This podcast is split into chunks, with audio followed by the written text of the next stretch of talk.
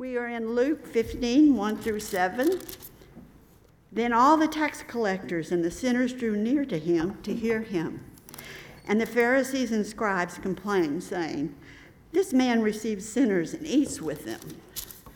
So he spoke this parable to them, saying, What man of you, having a hundred sheep, if he loses one of them, does not leave the 99 in the wilderness and go after the one which is lost until he finds it? And when he has found it, he lays his it on over his shoulder, rejoicing. And when he comes home, he calls together his friends and neighbors, saying to them, Rejoice with me, for I have found my one sheep which I lost. I say to you that likewise, where will be more joy in heaven over the one sinner who repents than over the 99 that, that just persons who do not repent, that who do show, who need repentance, no repentance. Praise you and thank you, God, for that parable. Amen.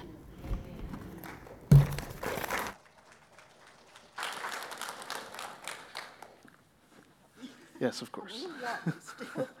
Thank you. Sure. Praise God. Uh, before we go to prayer, uh, I wanted to read you one uh, note that I received this week uh, from somebody else, someone else that we've been praying for. You know, uh, I'm reminded often of the 10 lepers that Jesus healed and how many came back to say thank you only one, right? And we don't we don't want to be like those nine. We want to be like the one. And so I think it's important that we take the time when we gather together to worship that we acknowledge and thank God for the ways that he has answered prayer. This is a message from Tim Snyder. Uh, I cannot thank you, the church family, my personal family, and friends across uh, the country enough who so faithfully have prayed for God to intervene on behalf of Renee and I. Prayers have been answered, lives have been forever changed, miracles have been made manifest, and most importantly of all, our merciful God has shown that his mercy and healing power are, have been, and will forever be extended to uh, even the least of his children. There's so much more that I love and need to say, and will most assuredly when the opportunity affords itself in the future. But please, for now, tell our incredible church body how honored we are and blessed beyond measure for their support. Uh, what I think means little, but God's book is filling uh, with incredible demonstrations of the love they've shown for us. We love you all more than you'll ever know and look forward to getting back out for Sunday school and worship when God is ready. May his blessings be multiplied in the lives of our precious assembly. We love you all. Uh, so uh, I wanted to sh- just read exactly what he had written just to uh, underscore for all of us that, uh, you know, oftentimes we get in the weeds, we get into the, the everyday busyness of life, and we forget to look back on the ways that God has answered prayer. And it's important for us to remember that that is what's going on. And uh, so we look forward, of course, uh, to uh, the time when Tim and Renee will be able to return uh, to worship. And uh, we um, are just thankful for the way that God has given us what we don't deserve. And uh, many of you are, are a living testament to that fact, uh, even uh, from recent months. So uh, let's go ahead and take a moment to uh, come before the Lord in prayer, and then we will examine what Scripture has to say about our Good Shepherd. Let's pray.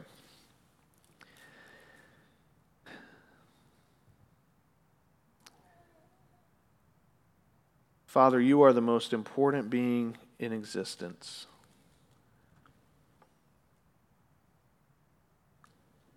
And if we were in that position, we probably wouldn't think about the little people,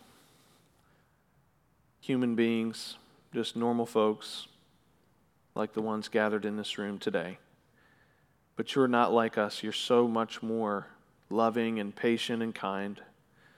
So, so much more just truly and fully good than anyone else that we could ever meet or know.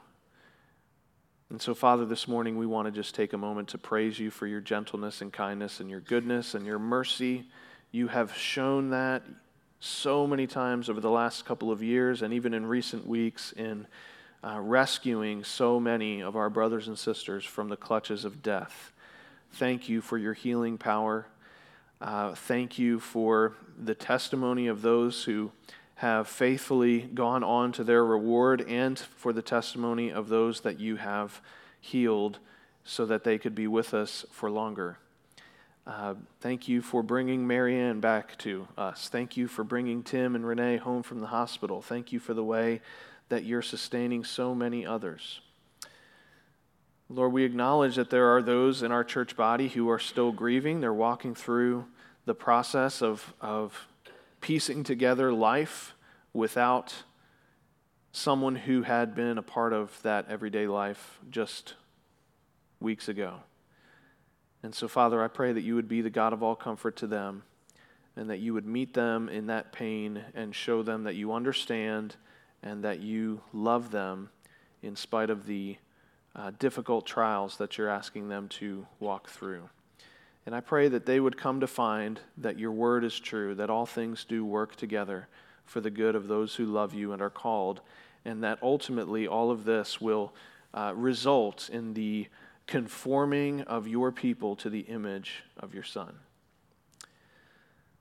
Lord, this morning we also want to remember our brothers and sisters who are doing ministry outside of the four walls of Indian Creek Baptist Church. We pray for Pastor Guy as he begins his ministry in Spain this week. I ask that you would give him fruitful uh, ministry among the saints there and that you would strengthen your church and that you would bring many to yourself through his ministry. Lord, we pray for the W family as they're ministering in another local church here in town today, that you would uh, anoint uh, them with your, your power and your, your clarity, and that you would bring, uh, bring glory to yourself through them. Uh, Father, we think of the McMillans as well as they continue to labor faithfully in Mexico. I pray that you would uh, cause them to bear fruit and that you would uh, bless them with your presence and your power as they do what you've called them to do.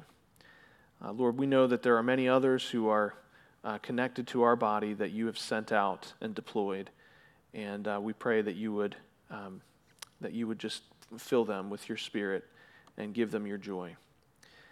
And this morning, I pray as we examine your word that you would change us by the truths that we read herein and that you would send us your spirit in, in, in your fullness so that we might have fellowship directly with you, not through any other mediator, but through Jesus Christ, who shed his blood for us. Uh, Father, it's in his name we pray. Amen. In the year 2000, Kentucky native Wendell Berry published a novel that has since literally changed the lives of thousands of Americans. You may not have read this book, but it is that significant to so many. I first encountered this novel several years ago when it became the free book of the month on ChristianAudio.com. Always looking for a good deal, loving free books. I downloaded it. Uh, just excited to get a free book, but after listening to the whole thing more than once, I certainly got my money's worth. Uh, the book is called Jayber Crow. It describes the village of Port William, a fictional river town in rural Kentucky, through the eyes of the title character who happens to serve as the town's barber, the church janitor, and a grave digger. Jayber is a single man who'd grown up as an orphan several miles outside of Port William, and for that reason, and because he didn't have any family or marriage ties to anybody else in the town, he's able to take the perspective throughout the novel of a constant observer, sort of this perpetual outsider. And as the town barber, he hears all the stories. He, he, his time spent in, in church and at the cemetery gives him the chance to see people in their tenderest moments. And over the course of his long life, he grows to love this little town.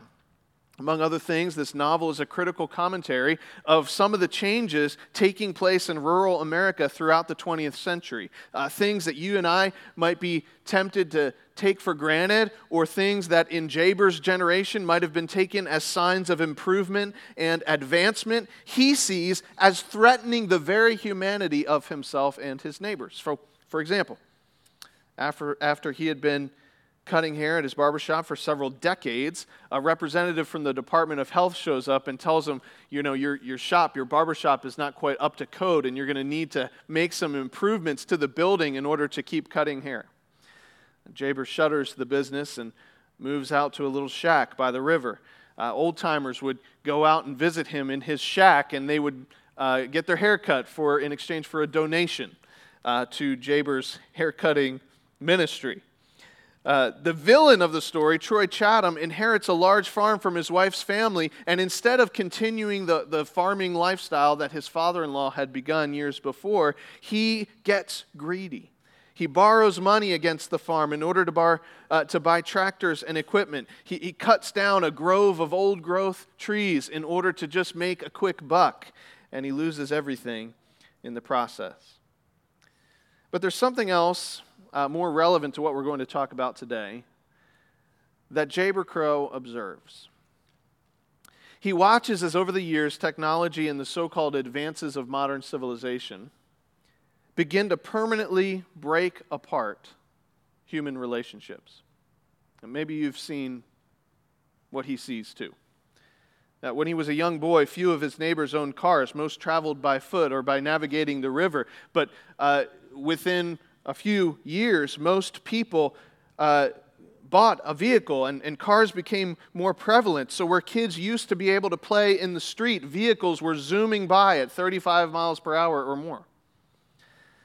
At one point, the interstate highway is constructed right along the border between two farms. So, whereas those two families would uh, normally have been able to walk a few yards to each other's house, now it was easier to get to the big city than it was to get to their neighbor's house. The idea of neighborliness, of community, was rapidly losing its meaning. I wonder what Jayber Crow might observe if he had stayed alive into the 21st century. The same highways connecting two large cities separate neighborhoods. Television brings the world right into our living rooms, but few of our neighbors have even made it to the front porch. The internet connects us instantly to individuals half a world away, but it distracts us from the people sitting around our dinner table, right? We now live in a world where we are more isolated, more separated from our neighbors and our brothers and our sisters than we have ever been before. And even though it is robbing us in some respects from our very identity as image bearers, we are almost loving every minute of it.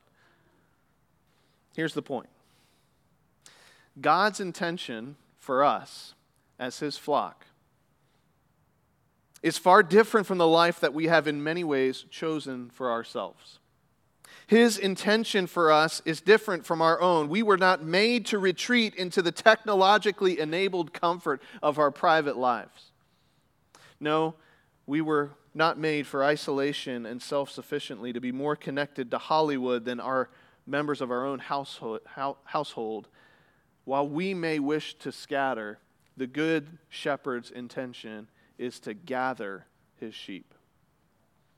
Over the last several weeks, we've been meditating on how the Bible reveals God as our good shepherd. We saw that he feeds his sheep, he takes care of our needs, and he feeds us with the truth of his word. Ultimately, Jesus offers us himself. He says, My flesh is true food, and my blood true drink. That is, the sacrifice of his life is the thing that gives us life. We saw that the Good Shepherd leads his sheep. We can't lead ourselves. The way is dark, the future is obscure. We need a shepherd, we need someone to guide us, and he does so. We saw that he knows his sheep. Each of us is known and truly loved by the Good Shepherd. He desires us to have a relationship with him. He understands our pain. He knows our name. He knows his sheep. We saw that last week he protects his sheep. He rescues us from the mouth of the wolf and the clutches of the thieves and robbers. He protects us even from ourselves by disciplining us. He protects us by sending under shepherds into the local church to teach the word of God and to fulfill all these other protecting functions. And the point of all this is not so that he might use us for some greater end, not so that he might destroy us or devour us, but so that he actually might share himself with us as his flock. The good shepherd wants to gather his sheep so that he can share himself with us and have fellowship with us. We're going to see today that this reality lies at the heart of the Bible story at the heart of the story of the world, and that it is pointed, clear application for all of us today. And so, what I'd like to do is just sort of take this wonderful truth that the Good Shepherd gathers his sheep and break it apart into four separate movements from the scriptures. So, here's movement number one the purpose of our existence is to have fellowship with the shepherd. The purpose of our existence is to have fellowship with the shepherd. Think back to the very beginning of the Bible. God speaks to bring shape to the primordial world. He causes it to teem with life. And in the midst of this abundant paradise, He places a man. In chapter 1, we're told that God created them male and female in His image. What a rich expression. There's so much meaning in that statement that He created them male and female in His image. But consider the implications. God's intention from the beginning was that one of the ways that we would reflect his image in the world was that we are relational creatures. He created the male and female, uh, two persons, not just one. Theologians call this the I thou perspective of the image of God. Uh, we are able to recognize and appreciate and share life with other people in the universe. And, and this is a reflection of God's image. He's eternally three persons in one Godhead Father, Son, and Holy Spirit. And the, the Father and the Son and the Spirit have had unbroken, perfect fellowship with one another from eternity past. And then in Genesis chapter 2, we're given an even clearer picture of God's intentions. After saying over and over, God saw all the things that he had made and he said that they were very good, there's an abrupt shift in the pattern. And in Genesis 2:18, God speaks again, it is not good that man should be alone. And think about the implications of that assessment. Before Satan ever whispered in the ears of the woman, before sin entered the world, the Creator surveys his work and makes a negative judgment. There is something about this state of affairs that is not good, something that has to be remedied. What is it? The man is alone. That's not good. I'm going to fix that. And so God creates Eve. Now, it would be a mistake to understand the creation of Eve as merely an origin story for the institution of marriage. It is that, and, and I love being married. It's wonderful. But there's so much more that God is doing. What God was doing was fulfilling the design of every human being as a bearer of his image. We're designed to live in fellowship with God and with other image bearers mutual recognition and, and appreciation of, of these other image bearers were made for this kind of fellowship. And then you get to Genesis chapter 3, and in passing, we're told that God actually used to walk with Adam and Eve in the garden in the cool of the day. So what this picture this picture emerges is that, that the original design of humanity has always been to gather as a human family in the presence of the divine. That's his intention from the beginning. Like a good shepherd, God has always longed for us to gather together so that he might share himself with us. Or think about what happened uh, thousands of years later in the ministry of, of Moses in the book of Exodus. Some of you were present for our study of the book of Exodus. You might remember this. God sort of republishes the covenant arrangement that he had with Adam and Eve. He goes into greater specifics this time. And then he says that the expression of this covenant is going to be this wonderful tent of meeting, this glorious tent that's filled with gold and incense and, and, uh, and, and beauty. A primitive copy of the heavenly throne room where God's people, here's the intention, God's people are a- able to actually gather in the presence of God. And the picture is this is going to happen one day in reality when God brings heaven to earth. The 78th Psalm describes this time in terms of shepherding. He led his people out like sheep and guided them in the wilderness like a flock. All, why? So that they might gather in his presence and have fellowship with the shepherd. This has been God's intention all along. It's the purpose of why we exist. See, the point of everything has always been that God might share himself with his human creatures as an assembled nation, as a gathered flock. That is the purpose of why we are in the world today. That's the goal. So let me just pause at this point and ask you, and I've asked you this before, but is the goal that you have for your life anything like the goal that God has for your life? If it is true that according to Scripture, God's intention for you is to participate in His gathered people and have fellowship with Him and with one another, is that anything like the goals that you've set for yourself? I mean, we have all these goals. We, we, uh, we, we, we want to retire. We want to get the kids set up for success. We want to pay off the house. We want to get into the best college. We want to become a starter on the varsity team. We want to redo the kitchen. I mean, some of these goals are more important than others, and none of them, many of them are not wrong in and of themselves, and that's what's so pernicious about it. Many of them are commendable and even necessary. So, what's the problem? Here's the problem the problem is that these goals become ultimate goals, right? They take the place of something more important. Life becomes all about money or possessions or power or success or a relationship. And, and when we push that goal to the front of the line, everything else gets rearranged. And for some of you, if you would begin to realign, this is what would happen. If you would begin to realign your life's priorities to reflect the priorities that God has for you, this whole tangled mess that your life has become would begin to unravel. If you put God's goal for you first, all these other things would begin to fall into place much more easily than they are now. The point of our existence, the purpose of our existence, is to have fellowship with the shepherd. Secondly, though, consider with me movement number two the problem of sin has scattered the flock. The problem of sin has scattered the flock. Think about this. Going back to the passages I mentioned earlier, most of us know what happened both in the Garden of Eden and at the foot of Mount Sinai. God's design was that we, we might gather around Him in this unbroken fellowship with Him and with other image bearers. He created the perfect conditions for such a reality to take place. But then sin charges in and it shatters the relationship, and the sheep are scattered. Immediately in Genesis 3, we're told that after Adam's sin, when God took the initiative to have fellowship with the man and the woman in the garden, what did they do? What was their immediate response?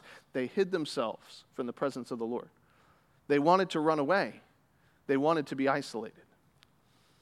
A few verses later, God explains to them that there would now be a perpetual conflict, a power struggle between human beings from that time forward, a conflict that erupted into murder in the very next generation sin begins to shatter or scatter the sheep. In, in, the book of Exodus and following, the same thing occurs. The Israelites couldn't even make it one day. They descend into idolatry. God has to discipline them severely. Later, even the family of the Levites uh, gets into a bickering match with one another in a sort of power struggle, and God literally opens up the earth and swallows up a whole family of people because they just can't get along. Sin comes in and it scatters the flock in contradiction to God's intention.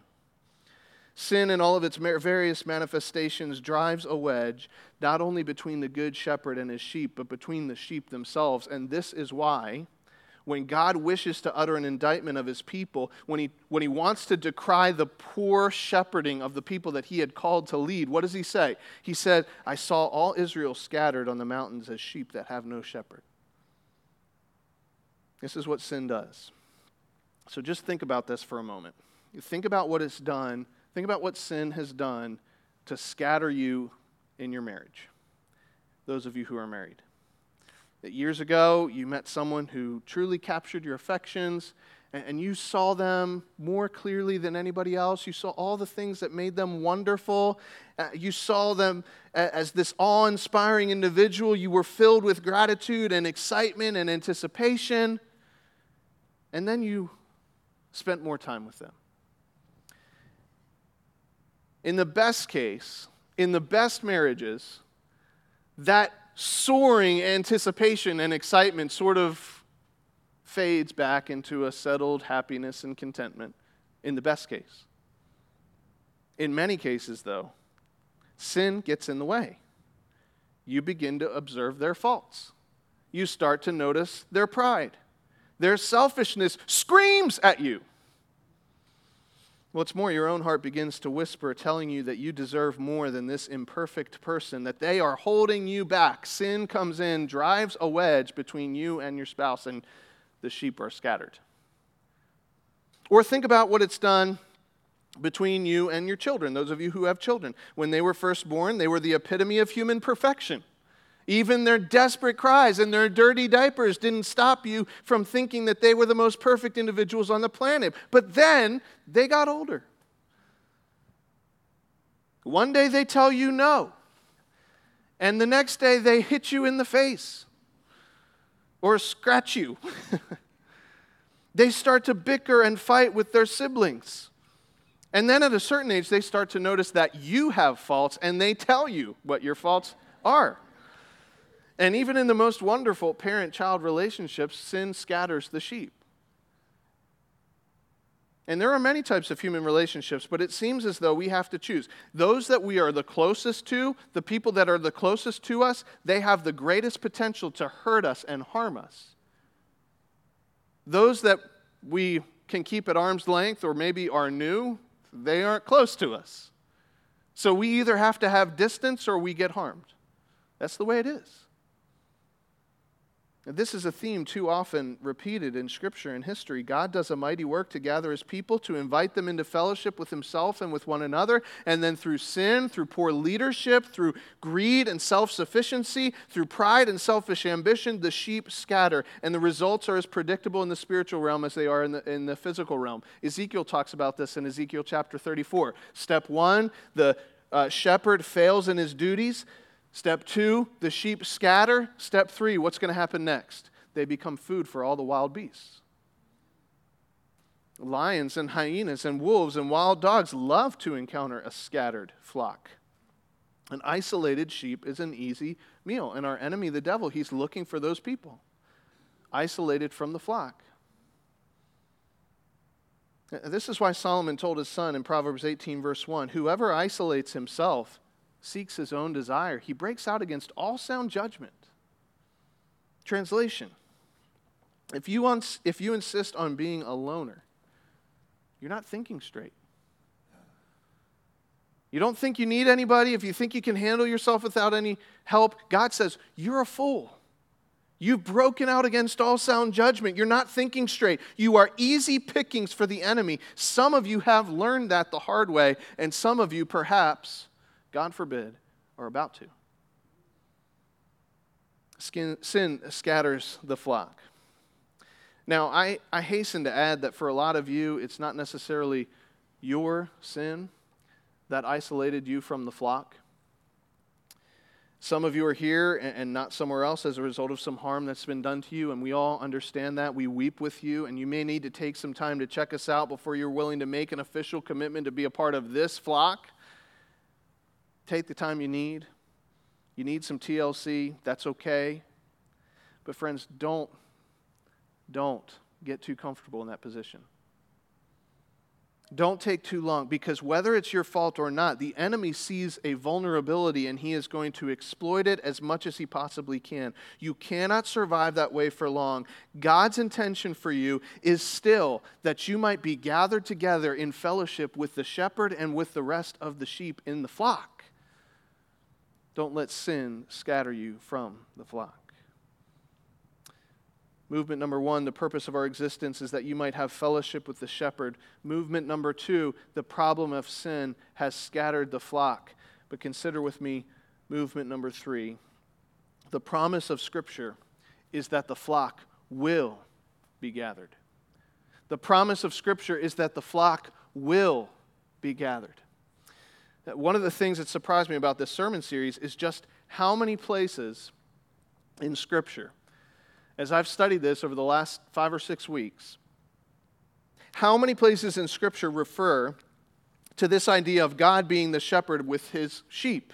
Uh, and out of the dozens of places where this type of analogy is made in the Bible, a, a very high, very high percentage of those references actually uh, include in them a promise that while human shepherds fail and, and the sheep are being scattered because of sin, that one day the good shepherd is going to succeed and he is going to get the flock together and he's going to gather them in his presence. So, for example, consider the 23rd chapter of Jeremiah. This is a passage we read together a few minutes ago. Uh, uh, Jeremiah uh, speaking for the Lord, says, I will gather the remnant of my flock out of all the countries where I have driven them. I will bring them back to their fold. They shall be fruitful and multiply. I will sh- set shepherds over them who will care for them, and they shall fear no more, nor be dismayed. Neither shall any be missing, declares the Lord. Course, this promise is made around the time when Jerusalem had been destroyed and all the nation of Israel was scattered throughout the entire known world, spread out away from the promised land. And in spite of the bleakness of the present circumstances, God's promise is firm and unmistakable. He says, I'm going to gather my flock, I'm going to set shepherds over them that will take care of them, and not one will be missing. Writing around the same time, the prophet Ezekiel plays some of the same notes in Ezekiel 34. He says, Thus says the Lord God, Behold, I, I myself will search for my sheep, and I will seek them out, and I will bring them out from the peoples, and gather them from the countries, and will bring them into their own land, and I will feed them on the mountains of Israel, by the ravines, and in all the inhabited places of the country. I will feed them with good pasture, and on the mountain heights of Israel shall be their grazing land. There they shall lie down in good grazing land, and on rich pasture pasture they shall feed on the mountains of Israel. I myself will be the shepherd of my sheep, and I myself will make them lie down, declares the Lord God.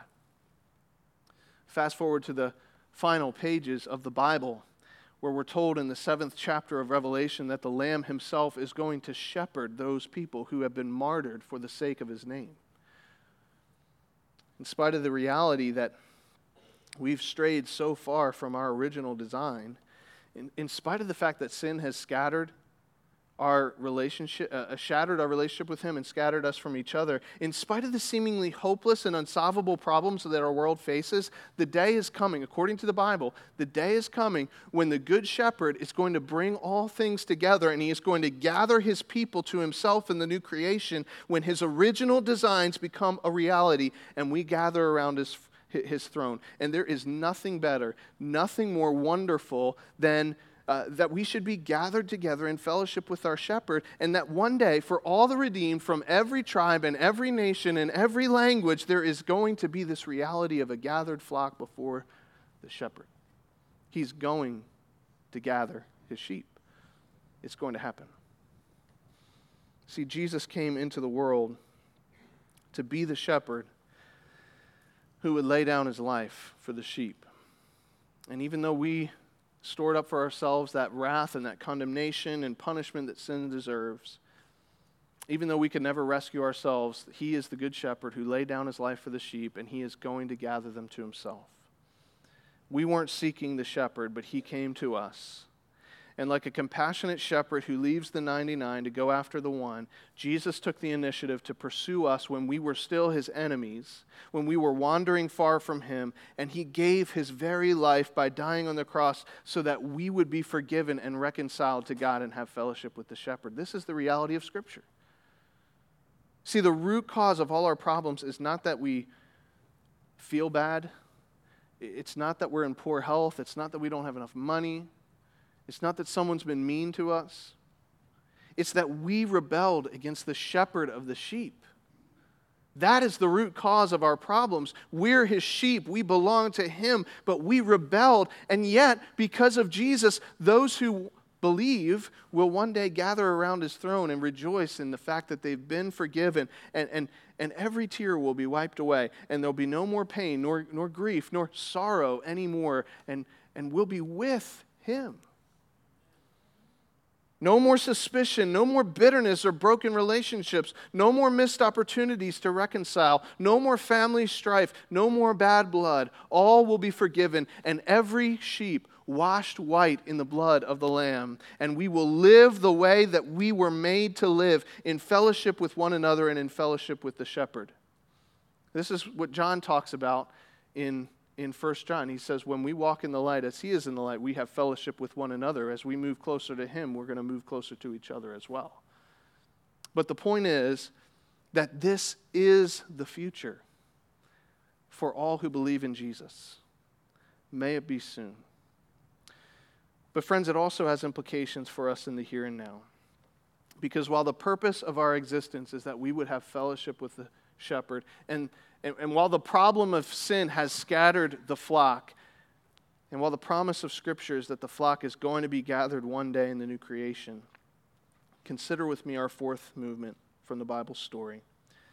And that's this the present church should reflect that future reality.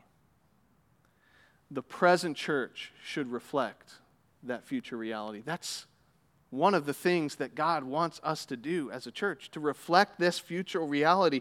Uh, yes, we still deal with sin. Yes, the final gathering of the flock still lies in the future, but the church in the present, local churches like Indian Creek Baptist Church, ought to reflect that future reality in the here and now. So listen to this. Paul writes to the Ephesian church, for example, about the blessings that they possess in heavenly places uh, in Christ. The blessings are, are stored up in heaven for them, but they impact the way that the church operates now. Believers possess them in the present.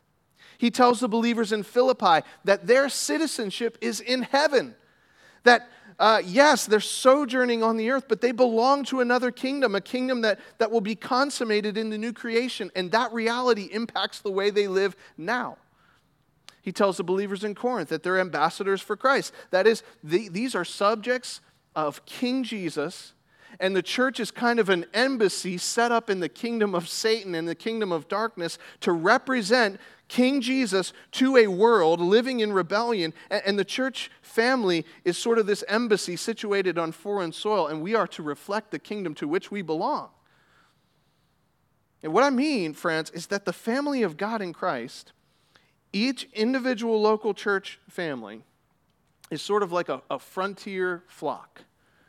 We're belonging to the shepherd and we're out in the wilderness. And so when we gather in this symbolic sheepfold of this building together, when we get together on a Sunday morning for worship, when we get together in our community groups or in our equipping classes or in these other ways informally throughout the week, we are remembering together that there is a greater gathering that will take place just over the horizon in the new creation. That's what we're testifying to every time we get together in this church building. And so, friends, here's what that means. When we swallow the bread and the wine, when we celebrate the Lord's table, we do look backward, yes, to the way that Christ's body was broken and his blood was spilled for us. But we also look to the future when we will share this banquet with our shepherd in the new creation, when the flock will be made to lie down in green pastures, contented and secure in the presence of the shepherd. You see, the local flock is a point in time localized expression of a universal reality that's going to be true one day of all people at all times gathered around the throne of God. Or at least it ought to be. So, if we're going to fulfill our purpose as the flock of God in 2021, then Indian Creek Baptist Church must reflect that future gathering. And that leaves us, I think, with some very pointed some very sharp, relevant applications as we bring this entire sermon series together. So uh, just consider with me this conclusion a healthy flock is a gathered flock, an unhealthy flock is a scattered flock, but a healthy flock is a flock that gathers. A healthy sheep is a sheep that's part of the flock an unhealthy sheep, a vulnerable sheep, a sheep that's in danger, is a sheep that goes off by himself. or herself. I guess sheep are girls, aren't they? and rams too, all right? They need to be with the flock as well. So that leads us to some practical entailments for both shepherds and for sheep. So, first of all, let me just talk to the under shepherds, and I'm speaking primarily to myself and to the elders and to people who have a, a shepherding function in the home dads, moms. As I've studied these texts, I've thought, I've thought about their implications, and I have to admit to you, I have to acknowledge to you that the Spirit of God has convicted me in so many ways, in, in, in, areas where I need to realign my own shepherding priorities to more match the, the priorities of Jesus Christ. Like, I read passages like Jeremiah 23 4. I will set shepherds over them, and not one shall be missing. Not one. Or Acts 20. Pay attention, pay careful attention to yourselves and to all the flock. All. Not some, all. Or Luke 15. What man of you, having a hundred sheep, if he has lost one of them, does not leave the 99 and go after the one? I, I read passages like that, and that they are painful for me to read, friends. And I've made excuses. That person doesn't want to hear from me. But Jesus said that his sheep hear his voice and follow him. So the question is really am I speaking with the voice of Jesus or with somebody else's voice? If they don't like the voice of Jesus, then they're not his sheep. I've said I'm too busy. But doing what? Am I busy doing the work of a shepherd or am I busy doing this kind of self important executive manager of things sort of stuff? I've said, I, they, they've been walking with Jesus way longer than I have. My wife is more spiritual than I am. I can't shepherd her. But then I remember what Paul tells Timothy don't let people look down on you because you're young. Be an example. I've said, we, at the church, we have programs for this. But is that the example of the apostles who ministered both publicly and from house to house? Or Jesus, who did take time to get alone and spend time with his Father in prayer, but when he saw the crowds and he saw that they were like sheep that didn't have a shepherd, he began to teach them many things. Why don't shepherds shepherd the sheep? It's not because God doesn't give us the tools. It's not because we just can't. It's not because He doesn't give us His Spirit. You know, if I'm being honest, the reason why is something like pride or fear or laziness or lack of compassion for them. Is it possible that we all need a regular gut check and a realignment with the plans and purposes and patterns of the Bible that teach us that these lambs need the watch care of faithful shepherds who vigilantly pay attention to every one of the sheep. And the reason I'm telling you this, folks, is because part of your job as a congregation is to compare what your shepherds are doing with what the Bible teaches. You need to know. And I need that accountability.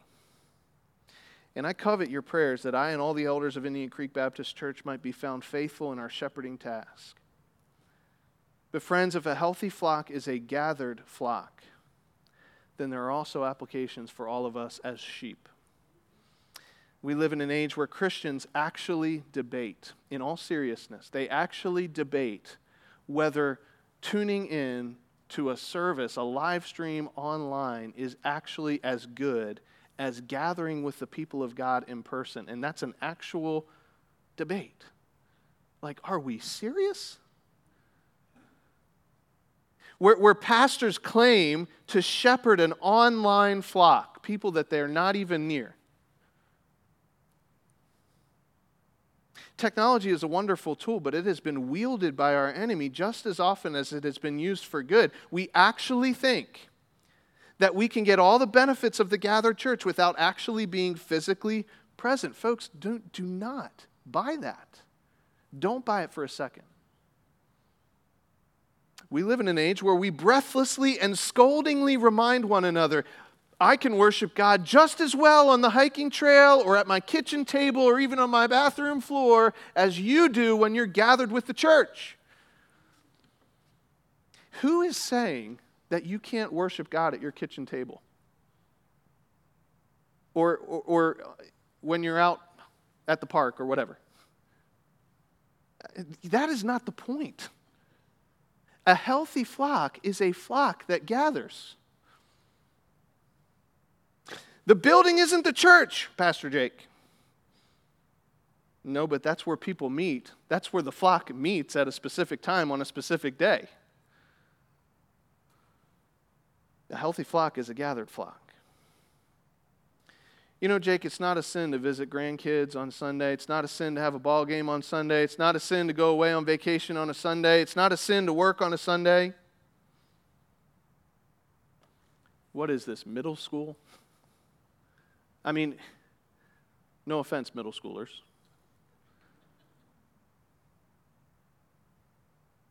But, f- folks, what if I told you my wife and I had been living in separate homes for the last six, six months?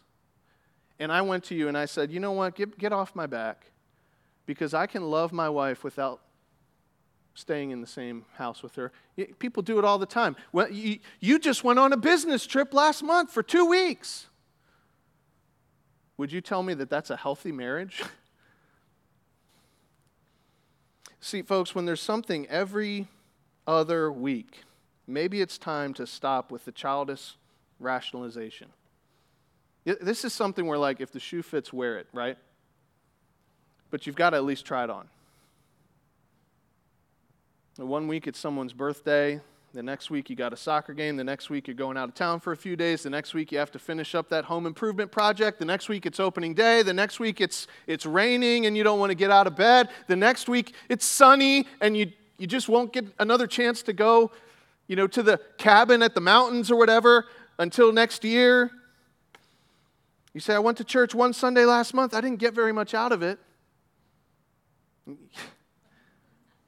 That's like the person who went on a diet one day last week and didn't lose any weight. I went to the gym once last month, it didn't do anything, just made me feel sore. By the way, when you choose not to participate in the gathering of God's people, you can't use your spiritual gifts to build up the body. People get used to you not being around they learn there's some people they can count on and there's some people they can't count on to be around for them. And they adjust. You say, Jake, you're right, something needs to change. Let me just give you four practical points of application. And I, folks, I really, my desire is not to be harsh with anybody. I'm just asking you to do business with the Lord about some of these things. But let me give you four practical takeaways. First of all, priority. If we're going to be a healthy flock, then we have got to reach the point, folks, we've got to reach the point where the normal garden variety, everyday gathering of the people of God takes priority even over the special other things of life. Let your family know that unless you're sick, you're going to gather with God's people at 10:45 a.m. on Sunday mornings. It, it, might take time. They will get the picture. Uh, leaving it as an open question week after week after week is not helping you. It's not helping your spouse. It's not helping your children. It's not helping anybody. Secondly, priority preparation. Leave yourself time on Saturday to prepare for Sunday. Do a load of laundry. Make sure you've got something to wear. It doesn't have to be anything special. It doesn't have to be anything fancy just something. Go to bed at a reasonable hour on Saturday night. You don't have to be out partying on Saturday night. Don't eat a huge breakfast on Sunday morning if you know it's going to make you tired on, on Sunday morning. Don't drink a lot of coffee so that you'll have to get, go out at the second point in the sermon and go to the bathroom. Drink a little less coffee. I mean, just prepare a little bit. Preparation. Thirdly, participation. God has given each of us spiritual gifts for the building up of the body, and spectator is not one of those gifts. You will find that if you participate, if you identify and use your gifts for the building up of the body, that you also will be built up. And I know that sometimes it's hard to find out where do I fit. And if that's you, please, please, please talk to your CG leader, talk to one of the elders, work through this with another believer that you trust so that you can find a way to be a part of what God is doing. Fourth, perseverance. Perseverance. God leads us through seasons of difficulty. He leads us through these dark valleys. God doesn't do that because there's something wrong with you or because He doesn't love you as much as He loves the next person. The reason God lets us go through these dark times is because He does love us. He does it for our good because that is what grows us in our faith. A tested faith is a solid, secure faith. And so don't give up, persevere. Priority, preparation, participation, perseverance. And what you'll find is that the more that you abandon the thinking of the world in these matters, and the more you embrace the thinking of what the Bible teaches, the more profitable the gathering of the flock will be for you. But here's what it's going to take it's going to take faith. Like, I act on the basis of something that I believe even though I can't actually see in the immediate future or with my physical eyes that that's going to benefit me. I'm going to operate by faith because of what God says in His Word and because of the conviction of the Holy Spirit, not just on the basis of what I can see and feel in the here and now. That's faith. And in order for us to live as God's sheep, we must live by faith. I can't always see what the shepherd is doing, but I know He cares for me. I can't always see the benefits of obedience, but I trust Him to know better than I do. That's faith. And, folks, in a, in a moment here, we're going to celebrate communion. We're going to celebrate the table of the Lord. And as we make a transition to the Lord's table, that, that's what this symbolic meal is all about. We celebrate it by faith. I mean, there's nothing special, particularly about a crunchy cracker and a little cup of grape juice.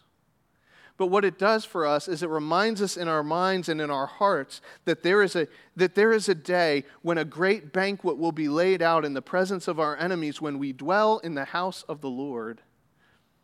And we will be able to share that unbroken fellowship with our shepherd as we gather with the flock. And so, folks, if you need to repent of something, repent. If you need to confess something, just confess it to the Lord.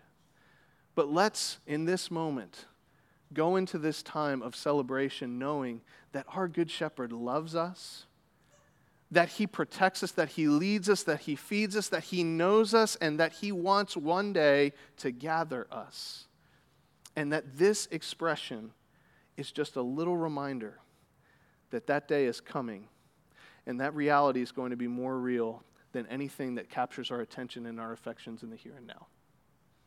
Would you pray with me?